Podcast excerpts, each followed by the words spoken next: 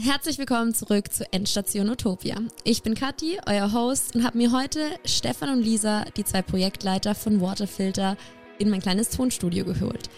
Ich freue mich schon auf das Gespräch, darum begleitet mich zur nächsten Station auf der Reise nach Utopia. Endstation Utopia. Schritt für Schritt zu einer besseren Welt.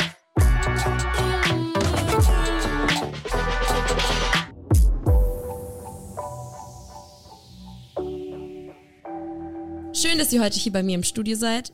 Lisa, wie geht's dir? Geht's dir gut? Seit wann bist du denn bei Waterfilter dabei? Mir geht's super. Ich glaube, ich bin bei Waterfilter seit zwei Jahren jetzt bald und war auch immer bei Waterfilter mit dabei.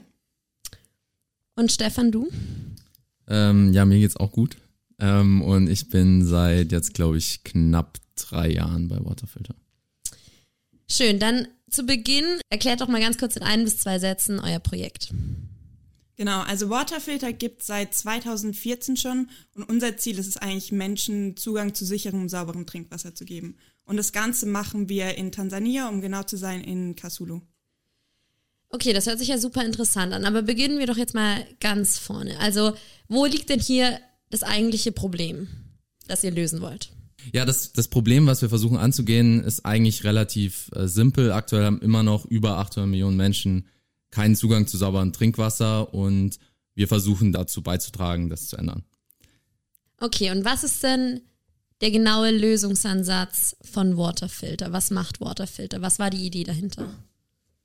Also die Idee ist eigentlich recht simpel zu erklären. Ähm, ich glaube, jeder kennt die Blumentöpfe aus Ton und so ungefähr muss man sich auch unseren Wasserfilter von den Dimensionen vorstellen. Die Idee ist quasi, dass wir in Tansania den Wasserfilter, der aus Ton, Wasser, Sägespänen und ähm, Silbernitrat besteht, herzustellen und dort lokal dann auch zu verkaufen. Und es funktioniert einfach so, dass ein Filter ungefähr ähm, eine Füllmenge von, sagen wir mal, 10 Liter hat und das für eine Familie reicht. Das ist so, dass ähm, am Morgen füllt man den Filter auf mit Wasser und den kann man, äh, der wird dann durch den Wasserfilter gefiltert und dann können wir daraus trinken. Okay, also euer Lösungsansatz war, einen Wasserfilter zu bauen mit den Ressourcen vor Ort. Habe ich das jetzt richtig verstanden? Ja, genau, äh, genau, das ist eigentlich genau unsere Idee, die wir, die wir vorhatten. Wir hatten initial mal die Idee, einen eigenen Filter ähm, herzustellen und haben da auch dran geforscht und, und die TUM bietet da auch super Möglichkeiten, ähm, im Makerspace einfach letztendlich eigene Prototypen für so Filter herzustellen. Wir haben uns aber dann letztendlich für eine Open Source Technology entschieden, die seit, ja man kann jetzt schon fast sagen, seit Jahrhunderten ähm, immer wieder weiterentwickelt wird. Ähm, auch von Research Institutions wie das MIT oder, oder Princeton. Ähm, und haben uns dann letztendlich dazu entschieden, mehr oder weniger nach Anleitung äh, diese Filter zu produzieren. Und das ist das Produkt, was wir jetzt seit fast zwei Jahren verwenden. Und wer produziert denn dann den Wasserfilter vor Ort? Vor Ort haben wir unseren sogenannten Waterpreneur, den Adolf Jander, dem haben wir beigebracht, wie man die Filter herstellt. Also wir haben mit ihm zusammen die Produktionsstätte errichtet, die notwendigen Maschinen gekauft und dadurch kann er dann vor Ort lokal ähm, die Filter produzieren und dann auch an die Gemeinde verkaufen. Und wie habt ihr den Adolf gefunden? Also ich meine, ich stelle mir das nicht so einfach vor, wenn ihr überlegt euch hier, okay, wir wollen dieses Problem angehen, wir wollen irgendwie einen Wasserfilter bauen und das Ganze wollen wir in Tansania machen. Ich meine, wie geht man da auch vor? Wie habt ihr den kennengelernt? Ja, also das erste, was du schon angesprochen hast, dass man das in Tansania macht, diese Standortfindung ist gar nicht mal so einfach und äh, hat sich letztendlich dann dadurch ergeben, dass wir viele verschiedene äh, Institutionen, Universitäten kontaktiert haben ähm, mit dieser Problemstellung und unserem Willen, irgendwas dagegen zu tun. Ähm, und haben dann letztendlich ganz pragmatisch entschieden, dass wir letztendlich äh, die sozusagen Kooperationen mit diesen Institutionen weitertreiben, die interessiert waren, mit uns daran zu arbeiten. Und das hat letztendlich dazu geführt, dass wir nach Tansania gekommen sind, initial ähm, an die Universität in Dar es Salaam in der Hauptstadt und dann letztendlich da in der Region, wo wir aktuell sind, im, im Westen Tansanias, ähm, sind wir auf eine Hilfsorganisation, eine lokale NGO aufmerksam geworden, ähm, bei denen wir das Pilotprojekt äh, machen konnten. Und dort haben wir letztendlich dann auch unseren Waterpreneur kennengelernt nach sehr, sehr vielen Interviews. Ist er dann Teil von dieser NGO oder? Genau, er war initial mal ein Mitarbeiter, ein freier Mitarbeiter dieser NGO und ähm, hat im Rahmen dessen unser Projekt kennengelernt und äh, wir hatten das Glück, dass er dann auch davon überzeugt war und gemerkt hat, was ihr da, was wir da eigentlich machen, ähm, gefällt ihm, aber sorgt letztendlich auch dafür, dass, dass Leute einfach sauberes Trinkwasser haben und, und zudem, und das ist ja für uns auch ein sehr wichtiger Punkt, lässt sich damit aus seiner Sicht auch, auch Geld verdienen ähm, und hat sich dann letztendlich dafür entschieden, für uns stattdessen zu arbeiten oder selbstständig für uns zu arbeiten. Das heißt, ich höre auch gerade raus, ihr seid gleich zu Beginn schon nach Tansania geflogen, um euch dort mit den Umständen betraut zu machen und mit der Umgebung, mit den Leuten und dann vor Ort auch äh, die Interviews zu führen. Und ihr habt nur einen Waterpreneur. Genau, äh, vielleicht zur ersten Frage einmal. Ähm, ich glaube, was da wichtig zu sagen ist, wir hatten es ja vorher schon kurz erwähnt, ich bin seit 2017 bei Waterfilter, Lisa ist jetzt seit, glaube ich, Winter 2018 bei Waterfilter. Ähm, Waterfilter wurde 2014 letztendlich gegründet. Das heißt, wir beide waren am Anfang nicht dabei, als wir runtergeflogen sind, aber wie du richtig gesagt hast, funktioniert das nicht, ohne ähm, am Anfang vor Ort zu sein. Also letztendlich komplett remote. Ähm, so ein Projekt oder, oder so ein Business aufzubauen, ist, glaube ich, definitiv nicht möglich. Also das war schon ein Schritt, aber das ist erst dann passiert, nachdem die gesamte Vorarbeit war, nachdem man sich auf Tansania eingeschränkt hat, nachdem sozusagen die Kooperationen mehr oder weniger da waren und dann stand sozusagen die erste Projektreise an, ähm, wo dann, ich glaube, es waren damals äh, vier Mitglieder unseres Teams, wirklich über mehrere Monate vor Ort waren und sich darum gekümmert haben, dass sozusagen unser erster kleiner Standort aufgebaut wird. Okay, aber jetzt, um auch gleich nochmal auf den Standort zurückzukommen, ich finde, also ich, ich, ich glaube, also vielleicht könnt ihr mal ganz kurz erklären, wie, wie man da irgendwie vorgeht. Also wie habt ihr diesen Standort gefunden? Also ihr meintet, ihr habt Recherche hier betrieben ihr, und dann habt ihr mit äh, Universitäten, Organisationen zusammengearbeitet und dann kamt ihr auf Tansania, dann wart ihr bei der Hauptstadt und dann, wie ging es dann weiter? Also wie kam es dann genau zu dem Standort, wo ihr jetzt seid? Ja, also wir hatten seit Projektgründung zwei Standorte. Ähm, der erste Standort, wie du gerade erwähnt hast, kam sozusagen, nachdem wir die ersten Kooperationen geschlossen haben und uns auf Tansania sozusagen festgeschlossen haben. Ähm, und der kam darüber, dass wir in Tansania versucht haben, uns so ein gewisses Netzwerk an NGOs und Hilfsorganisationen aufzubauen. Und eine davon, ähm, die Mibos heißt und letztendlich vor Ort auch Missionararbeit betreibt, ähm, hat sich dann letztendlich dazu bei, bereit erklärt, dass wir einen Teil ihres Fabrikgeländes benutzen dürfen, dort unseren äh, Ofen aufbauen, unsere Maschinen aufbauen, um dort halt letztendlich die, die ersten Filter zu produzieren, ohne dass wir uns extra vor Ort Land mieten oder Land kaufen müssten was natürlich eine, eine Riesenhilfe war. Aber das war letztendlich der, der erste Standort und äh, dort waren wir dann letztendlich bis Winter oder ich würde sagen bis September, genau September 2018. Und jetzt seid ihr wo? Und äh, jetzt sind wir in Kasulo, also wir waren davor in Kigoma, das ist eine relativ, ja, man kann schon sagen, große Stadt im Westen Tansanias. Ähm, und jetzt sind wir in einer eher kleineren Stadt, die ungefähr so zwei Autostunden von Kasulo entfernt liegt. Und wieso seid ihr jetzt dort? Ähm, ja, das ist eine, eine sehr interessante Geschichte. Also es hat damit angefangen, es war letztendlich bei uns, wir denken natürlich auch immer ein bisschen in Semestern, es war bei uns im Wintersemester 2018, als wir gerade die letztendlich vier neue Teammitglieder bekommen haben, unter anderem auch, auch Lisa. Ähm, da habe ich gerade äh, Projektleitung übernommen und äh, dann hieß es bei uns von dieser Hilfsorganisation, dass sie, obwohl sie unser Projekt super finden, ähm, letztendlich eine andere Verwendung für dieses Land haben und wir leider runter müssen von diesem Land. Und so standen wir von heute auf morgen letztendlich vor dem Problem, dass wir absolut keinen Standort haben. Ähm, und haben uns dann letztendlich umgeschaut, äh, mehr oder weniger panisch versucht, einen neuen Standort zu finden. Ähm, und haben mit vielen Leuten geredet. Zum Glück hatten wir ja auch damals schon relativ gutes Netzwerk vor Ort. Ähm, und letztendlich hat, sind wir dann bei, bei unserem Entrepreneur untergekommen, ähm, der damals letztendlich ähm, sein, seinen Vater gefragt hatte, der ein kleines Stück Land in Kasulu eben hatte und der sich dann dazu bereit erklärt hat, dass wir da unseren neuen Standort aufgebaut haben.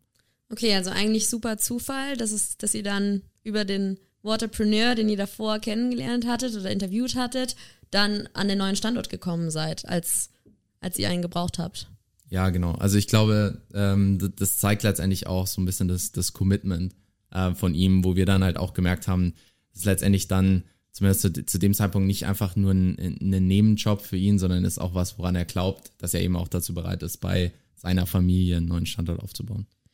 Okay, Ähm, also das hört sich wirklich super an mit, mit dem Adolf, die Zusammenarbeit mit ihm. Wie läuft denn das so seitdem? Also der war ja von Anfang an dabei. Es ist auch der einzige Waterpreneur, den ihr habt. Und ähm, wie, wie funktioniert das?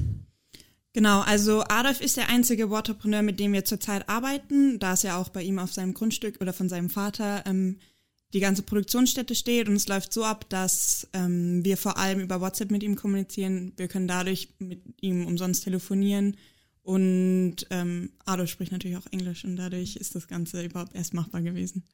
Genau, aber er, er agiert letztendlich mehr oder weniger als, als selbstständiger Unternehmer vor Ort, was natürlich da auch dazu führt, dass wenn wir Filter produzieren, ähm, dass er dann auch zwei oder drei Mitarbeiter engagiert für eine kurze Zeit, ähm, um letztendlich die Produktionslast zu tragen. Was letztendlich auch für uns wieder super ist, weil wir dafür sorgen, dass zwei weitere Menschen zumindest für einen limitierten Zeitraum ähm, Arbeit gefunden haben. Und er stellt dann diese Wasserfilter vor Ort selbst her und verkauft sie dann weiter. Ja, genau. Also es ist unglaublich viel, was Adolf eigentlich ähm, an Zeit rein investieren muss für dieses Projekt. Es ist so, dass die Produktion folgendermaßen abläuft. Ähm, der Filter wird zuerst gepresst in die Form von dem Eimer sozusagen und muss dann auch erstmal zwei Wochen trocknen, damit, wie, wie im Kunstunterricht, dass einfach das Wasser entzogen wird und du dann den ähm, Tonfilter hast und er dann gebrannt wird. Und in der Zeit ist es dann zum Beispiel auch eine seiner Aufgaben, Workshops zu halten und Aufklärungsarbeit zu ähm, machen, zum Beispiel in Schulen oder nach einem Gottesdienst ist er sehr aktiv und das sind so die zwei großen Parts, in denen er arbeitet, genau. Ja, und, und wie Lisa schon erwähnt hat, ist letztendlich auch ein, ein riesen Arbeitsaufwand. Ähm, wes, weshalb wir eben versuchen, ihn dabei zu unterstützen, sei es jetzt beispielsweise bei den Workshops, dass wir uns darum kümmern, äh, Marketingmaterialien zu entwickeln, auch einen Plan aufzustellen, was macht am meisten Sinn, welche Workshops, wo, wo er letztendlich die größte Reichweite hat, wo man irgendwie einen Multiplikatoreffekt haben könnte ähm, oder, oder helfen ihm dann letztendlich auch Kontakte zu knüpfen ähm, zu anderen Hilfsorganisationen in der, in der Umgebung, die letztendlich dann auch teilweise Filter von uns abnehmen. Und was ist da bisher so das Feedback? Also was bekommt ihr Feedback von ihm und von den Leuten und die, wo er sozusagen diese Workshops macht, kommt das gut an? Nehmen die Leute das an? Verstehen die das oder nicht? Ja, also wir hatten initial haben wir, haben wir eine relativ große Umfrage mal gestartet, dass wir geschaut haben, wie ist die sozusagen die Awareness da, was Hygiene und, und Wasserqualität angeht.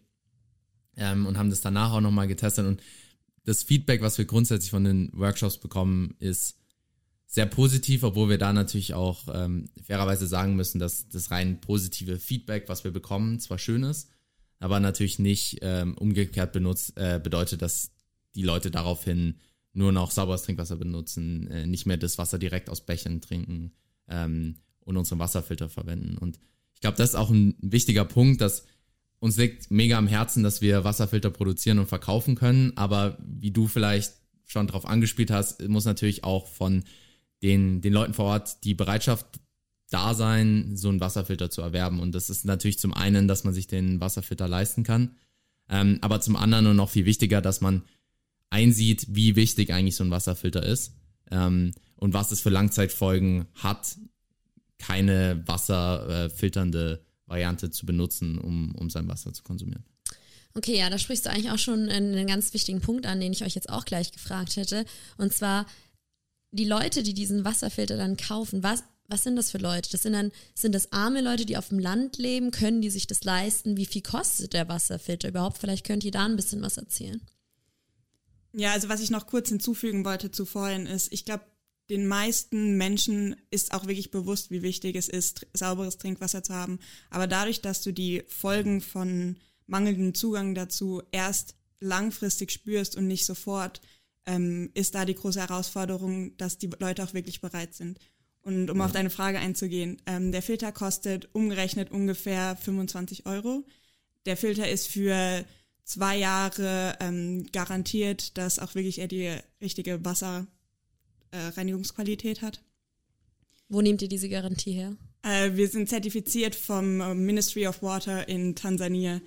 Genau, und wie unsere Kundensegmente eigentlich aussehen. Also wir, man muss sich so überlegen, einmal haben wir ganz klassisch die Familien, wirklich als Kunden, Mama, Papa plus Kinder, dass dort dann der Filter auch wirklich verwendet wird, aber zusätzlich haben wir auch noch verschiedene ähm, andere Institutionen wirklich auch als ähm, Kunden, wie zum Beispiel Krankenhäuser oder kleine ähm, Läden, wie zum Beispiel der Schneider um die Ecke etc. Das muss man erstmal ähm, differenzieren. Und ihr meintet, ein Wasserfilter versorgt eine Familie für zwei Jahre. Ja, genau. Also grundsätzlich ähm, basiert das auf der Rechnung, dass wir sagen, ein Wasserfilter versorgt ähm, eine Familie von sechs Personen mit dem täglichen Bedarf an Wasser. Und da ist jetzt eigentlich so eine Überschlagsrechnung, die alles inkludiert von Wasser, um zu kochen, Wasser, um sich zu waschen und letztendlich das Wasser, was man trinkt. Ähm, wenn man sich jetzt überlegt, wie Lisa schon erwähnt hat, wir haben zum einen Haushalte als letztendlich Kunden, zum anderen aber auch Institutionen, also Schulen, ähm, Regierungsorganisationen, wo letztendlich ein Wasserfilter in dem Büro steht oder letztendlich mehr oder weniger auf dem Pausenhof und sich die Kinder bzw. die Mitarbeiter dran bedienen können. Und da sieht es natürlich anders aus. Da können wir mehr Menschen mit sauberem Trinkwasser versorgen. Was da aber natürlich auch ganz wichtig ist, ist, wir können diese Personen nicht letztendlich den ganzen Tag mit sauberem Trinkwasser versorgen. Also wir können in dem Sinne ähm, sicherstellen, dass sie letztendlich eine Liter weniger äh, oder einen halben Liter weniger äh, pro Tag Trinkwasser trinken, was nicht sauber ist. Aber wir können natürlich nicht sicherstellen, dass sie nur sauberes Trinkwasser ähm, konsumieren. Okay, also was mir auch einleuchtet, ist, dass so Schulen oder Regierungsorganisationen, Krankenhäuser, dass die sich das auch leisten können. Aber ich meine, umgerechnet 25 Euro ist wahrscheinlich in Tansania auch schon super viel. Also noch, um nochmal zu der Frage zurückzukommen, die ich vorhin auch kurz angerissen hatte, die Familien, die den Wasserfilter kaufen, können die sich das leisten? Also sind es dann doch Familien, denen es irgendwie besser geht oder zahlen, können die Raten zahlen oder wie läuft das ab? Weil ich stelle mir das gerade so vor, dass das halt eine Familie auf dem Land ist, die halt keinen Zugang zu saurem Trinkwasser hat, aber wieso hat die dann das Geld, sich den Wasserfilter zu kaufen? Ja, also da sprichst du eine der größten ähm, Problemstellungen auch mit an. Es ist, da hast du vollkommen recht, wir haben ähm, das Modell der Ratenzahlung auch, wo Adolf mit ihnen dann ausmacht, wie viel sie pro Monat oder in einem bestimmten Zeitraum bezahlen können über die ähm, über nächste Jahr. Das funktioniert eigentlich auch ziemlich gut, aber man muss trotzdem zugeben, dass wir die unterste Schicht nicht erreichen können. Dadurch wollen wir vor allem mit Spenden zum Beispiel ansetzen, die wir ähm, in Deutschland akquirieren, um dort auch auf diese Menschen eingehen zu können. Und ähm, weil du jetzt gerade meintest, die allerunterste Schicht erreicht ihr nicht. Aber die Leute, die ihr dann damit erreicht, wieso lohnt es sich für die, euren Wasserfilter zu kaufen? Also ich meine, gibt es da gar keine andere Möglichkeit, irgendwie an sauberes Trinkwasser zu kommen, außer abkochen? Ja, also nochmal dazu, was, was Lisa auch schon erwähnt hat. Also wir erreichen letztendlich die unterste Schicht schon, aber wir erreichen sie letztendlich nicht als Kunden, die unsere Wasserfilter kaufen. Ich glaube, da ist wichtig, ganz klar zu differenzieren. Wir haben einen letztendlich unsere zahlende, ähm, letztendlich unsere zahlenden Kunden und dann arbeiten wir mit Organisationen vor Ort zusammen, die Filter verteilen an Haushalte und an Schulen, damit die Leute, die sich eben keinen Filter leisten können, trotz der Ratenzahlungen Zugang dazu bekommen. Ähm, und auf deine Frage zurückzukommen, ist es definitiv so, dass wir eine sehr fokussierte ähm, Kundengruppe haben, weil, wie du gesagt hast, letztendlich ab einem bestimmten Level können sich die Leute keinen Wasserfilter leisten und sind zweifelsfall darauf angewiesen, dass sie einen Wasserfilter von uns geschenkt bekommen.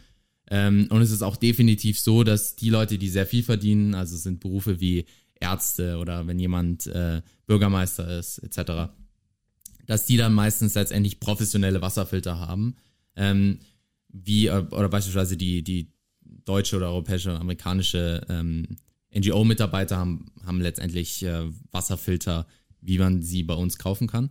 Und letztendlich dann die Schicht, die sozusagen darunter liegt, was das Einkommen angeht, hat entweder einen eigenen Brunnen, wenn dieser Brunnen tief genug ist ähm, und letztendlich noch Wasser hat, dann ist das eine super Möglichkeit. Ähm, und dann letztendlich gibt's von der Regierung auch eine Wasserversorgung, die aber letztendlich leider nicht funktioniert, weil einfach, das haben wir, haben wir vor Ort in, im März 2019 auch gesehen, dass letztendlich die vollkommen kontaminiert ist, weil die, weil die Rohre teilweise ähm, über den Boden gelegt werden, in, in Flussläufen gelegt werden, wo die Flüsse letztendlich kontaminiertes Wasser haben und sobald letztendlich ein Loch in dieses Rohr reinkommt oder in diesen Schlauch reinkommt, das Wasser letztendlich der staatlichen Einrichtung auch verseucht ist. Das heißt, wir haben letztendlich die, die, wie man sagen würde, die Höchstverdiener, die letztendlich definitiv nicht auf unsere Filter angewiesen sind und ähm, die Geringverdiener, die, wenn dann unsere Filter geschenkt bekommen und letztendlich alles dazwischen ist potenzielle ähm, Kundengruppe von uns, weil das Wasser, was sie bekommen, ähm, oft halt eben nicht sauber ist. Gut, ich verstehe. Ähm, du hast aber auch gerade angesprochen, dass ihr im März 2019 dann nochmal drüben wart. Vielleicht könnt ihr da noch ein bisschen was erzählen. Wie war das dann? War das die zweite Reise dann? Ja, ich glaube, das war die, glaube ich, insgesamt vierte oder fünfte Reise. Okay. Ähm, und es war eine mega wichtige Reise, einfach deswegen, weil das kurz nach unserem, also da war letztendlich unser zweiter Standort fertig und wir sind letztendlich runtergefahren. Und War geschaut. da einer von euch dabei? Ja, genau. Also ich, ich bin mit runtergeflogen und ähm, haben ja letztendlich gesehen, war schon irgendwie auch ein cooles Gefühl, weil das das war, woran wir die letzten sechs Monate irgendwie so ein bisschen gearbeitet haben, dass dieser Standort aufgebaut wird. Und dann halt zu sehen, dass da letztendlich eine Fabrikhalle steht, ähm, da einem Drum und Dran und dann der Strom angeschlossen wird, war irgendwie schon, schon was Cooles und auch einfach mega wichtig, ähm, vor Ort zu sehen, wie das Ganze abläuft. Und wahrscheinlich auch nochmal einfach die Connection mit Adolf nochmal auch zu stärken, oder? Und sich das einfach mal anzuschauen, selber das Wasser zu trinken aus dem Wasserfilter vor Ort, oder? Stelle ich mir auch super cool vor. Definitiv. Also ich glaube, die Beziehung ähm, zu ihm war auch sehr wichtig, weil was, glaube ich, ein essentieller Punkt ist, ist so Vertrauen in dem Projekt. Ja.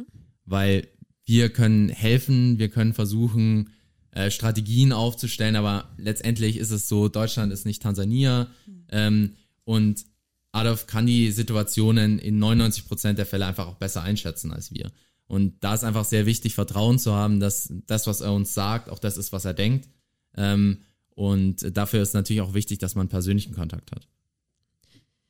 Ähm, die, aber eure ganze Storyline, sag ich mal, eure ganze Entwicklung hört sich echt mega gut an und alles, als ob alles wirklich mega gut geklappt hätte. War das auch wirklich so oder gab es auch mal Momente, wo was schiefgelaufen ist oder wo, wo ihr euch gedacht habt, okay, das ist jetzt gerade so ein Fail, wie machen wir jetzt weiter, was passiert hier? Ja, so hat sich am Anfang auf jeden Fall angefühlt, als ich dazu kam. Ich bin reingestartet, wir haben unsere Crowdfunding-Kampagne gemacht, wir haben den Standort aufgebaut, die Jungs sind runtergeflogen und durften sich auch alles wirklich angucken, was wir geschafft haben. Und dann kam der Moment, dass wir endlich produzieren durften. Und dann kam auch unser erste, erste Problem, mit dem Ja, wir definitiv. hatten. ähm, wir haben eine neue Lehmquelle ausprobiert und es ist auch so, Lehm ist nicht gleich Lehm. Ich meine, ähm, das könnt ihr euch alle vorstellen. Wir haben es ausprobiert, haben die Filter gepresst, wussten auch schon, was wir damit machen, wer die Filter bekommen wird, haben die dann gebrannt. Adolf ruft uns an, schickt uns Bilder. Alle Filter sind komplett zerrissen und waren kaputt, ähm, dadurch, dass der Kalkgehalt zu hoch war und auch der Wassergehalt, dadurch, dass die Regenzeit war. Und die Stimmung im Team, als wir die Nachricht bekommen haben, war ein kurzer Downer. Ja, und das ist letztendlich halt deswegen auch so ein großes Problem, weil wir, wie gesagt, in Zyklen arbeiten, weil so eine Produktion sich halt dann teilweise schon drei, vier, fünf Wochen mit Verzögerungen hinzieht. Ähm, und wenn man sich in der Zeit drum gekümmert hat, wie dieser gesagt hat, wer die Filter bekommt und alles eigentlich schon fix ist, äh, man nur drüber wartet, bis die Filter endlich fertig sind und man sie ausliefern kann und dann realisiert, dass man von 80 Filter auf null runtergebrochen wird, von einem Moment auf den anderen, ähm, ist jetzt auch nicht unbedingt so das, was man hören will. Und was habt ihr dann gemacht in der Situation oder wie seid ihr damit umgegangen? Ja, also wir hatten dann ähm, die Zwischenlösung gefunden, dass wir den Lehm, den wir vorher verwendet haben, also man muss dazu sagen, wir kaufen unseren Lehm nicht von irgendeinem Drittanbieter, sondern ähm, wir reden mit Bauern, der Lehm wird mehr oder weniger getestet und dann ähm, holen wir uns den letztendlich aus dem Boden direkt. Und dann haben wir gesagt, dafür haben wir aber irgendwie gar keine Zeit oder das macht gar keinen Sinn, weil wir haben ja letztendlich ausstehende ähm, Bestellungen sozusagen. Und haben uns dann letztendlich dazu entschieden, dass wir uns einen, einen Laster gemietet haben und dann von Kigoma, also unserer alten Lehmquelle, die zwei Stunden entfernt ist, ähm, Lehm dann nach Kasulu gebracht haben. Wo wir halt sicher sein konnten, dass der Lehm funktioniert. Ja, genau. Und in, der, in den darauffolgenden Produktzy Produktionszyklen haben wir dann immer wieder neue Lehmte Lehmquellen getestet und haben jetzt endlich eine gefunden und damit läuft's auch. Yay. Okay, super. Ne? Das heißt, ihr konntet also dann doch noch in relativ kurzer Zeit die Bestellungen abwickeln. Ja, definitiv. Aber es hat natürlich schon zu Verzögerungen geführt. Und ich glaube, das ist einfach schon, was wir gelernt haben. Ich glaube, was, was Lisa auch schon sehr früh gemerkt hat. Also bei mir war es so, als ich 2017 eingestiegen bin, hat lange Zeit alles mehr oder weniger gut funktioniert. Ähm, aber einfach so diese Re Resilienz aufzubauen, zu merken, es, es ist eigentlich normal, dass viel nicht funktioniert. Ähm, und sich da letztendlich nicht unterkriegen zu lassen, ist, glaube ich, schon wichtig. Ja, es ist immer ganz spannend, am Ende vom Semester irgendwie alles Revue passieren zu lassen. Und dann Ja. sitzen wir da und müssen eine Liste machen, was haben wir eigentlich alles hinbekommen. Und dann wird einem eigentlich erst klar, was man auch wirklich geschafft hat, weil man sich daran immer weniger erinnert als Definitiv. an die ganzen Tiefpunkte. Gen ja, genau so ist es. Also ich glaube, wenn man so tagtäglich äh, sich überlegt, äh, denkt man sich vor allem viele Sachen, die einfach gerade schief laufen, aber dann, wie gesagt, wenn man zurückblickt, ist dann doch ganz zufriedenstellend. Die To-Do-Liste ist lang im Die, Kopf. ja, Gut, also im Großen und Ganzen hört es sich doch aber alles super an. Ich meine, einmal sind jetzt 80 Filter verbrannt, aber ähm, trotzdem, glaube ich, läuft es doch ganz gut. Oder habt ihr vielleicht ein paar Zahlen ähm, für unsere Hörerinnen und Hörer, die ihr, an denen ihr das auch festmachen könnt? Also wie viele Filter habt ihr verkauft, wie viele Leute habt ihr erreicht ähm, oder ähnliches? Ja, genau. Also wir sind eigentlich ganz stolz drauf. Wir haben dieses Semester wirklich versucht, unseren Impact zu quantifizieren. Und wir haben über 282 Filter bisher schon verteilen oder verkaufen können. Und dadurch, Gratulation! danke, danke, danke, danke. ähm, über 1600 Leute wirklich auch rei- erreichen können, die wirklich Zugang jetzt zu sauberem Trinkwasser haben. Und allein durch die Workshops haben wir über 5000 Leute erreichen können. Und das Tolle ist, dass wir jetzt ähm, auch in ein paar Wochen, wahrscheinlich in drei Wochen, Genau. die nächsten 200 Filter wirklich verteilen in Kooperation mit äh, einer lokalen NGO, die vor allem an Krankenhäuser und auch wirklich an äh, den Programmen für, sagen wir mal in Anführungszeichen, für Arme haben, bei denen sie Zugang zu verschiedenen Materialien haben und da wird unser Wasserfilter auch ins Register mit aufgenommen. Das ist jetzt, wo wir gerade explizit dran arbeiten. Also es sind ja wirklich unglaubliche Zahlen. Das ist ja wirklich krass, dass, äh, dass ein so cooles Projekt wie ihr so viele Leute erreicht. Also ich bin wirklich richtig begeistert. Äh, und woran arbeitet ihr aber denn jetzt gerade? Nur an dieser Filterverteilung oder was sind so die To-Dos, die momentan anstehen? Das sind jetzt eigentlich so die explizit operativen Aufgaben. Aber unsere langfristige Aufgabe dieses Semester ist vor allem auch noch mehr von dem, was wir im Hintergrund machen als Team in Deutschland an Adolf ranzuführen, dass er auch irgendwann, ähm, sagen wir mal, das Unternehmen Waterfilter mitleiten kann und wir uns überlegen müssen, dass er auch langfristig plant, wie viel Rücklagen muss ich machen, falls wieder mal die Filter kaputt gehen, ähm, für diese ganzen Momente, dass wir ihn da auch wirklich wappnen und alles ähm, perfekt vorbereitet ist. Okay, also das, äh, das hört sich an, als ob ihr auf jeden Fall auch noch viel Arbeit jetzt vor euch habt.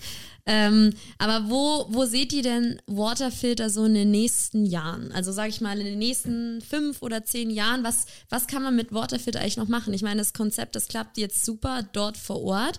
Glaubt ihr, man kann das auch irgendwie noch mehr skalieren? Man kann das irgendwo anders hinbringen?